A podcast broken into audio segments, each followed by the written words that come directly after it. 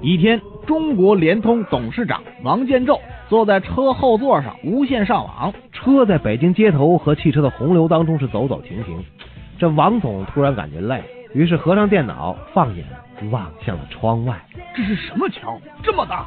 呃，是西直门立交桥。王总，哦，哎呀，现在咱们中国的通信和交通发展真快呀、有这么宏伟的桥啊！王总打开了电脑，继续办公。良久，王总再次望向窗外。诶，这座桥跟刚才那座很像嘛？呃，这就是西直门大桥了，王总。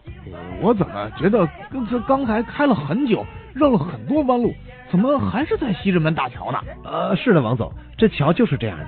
那个什么，还有吧，这个桥简直上是，胡扯！有这样设计桥的吗？王总不满，他看着这一个又一个的圈儿，猛然想起了什么，于是打开电脑，在网上搜索到了西直门大桥的俯视图。嗯，这不是中国联通的标志吗？王总愤怒了，拨通了律师的电话。呃，把这个西直门立交桥的设计者找出来，我要起诉他。第二天，王总接到一个电话，啊，王总您好，我是西直门大桥的设计者聂大华，呃，我是来给您道歉的。呃，我在设计桥的时候呢，是参考了中国联通的标志，呃，是侵权了，侵权了，而且开车过桥的时候转的这圈儿也多了点儿，多了点儿。哦，原来是他的电话。啊，不过王总您千万不要生气啊，我已经和有关部门联系好了，决定过段时间呢就把桥给炸了，重新造。这回啊，我们将采用中国移动的标志了。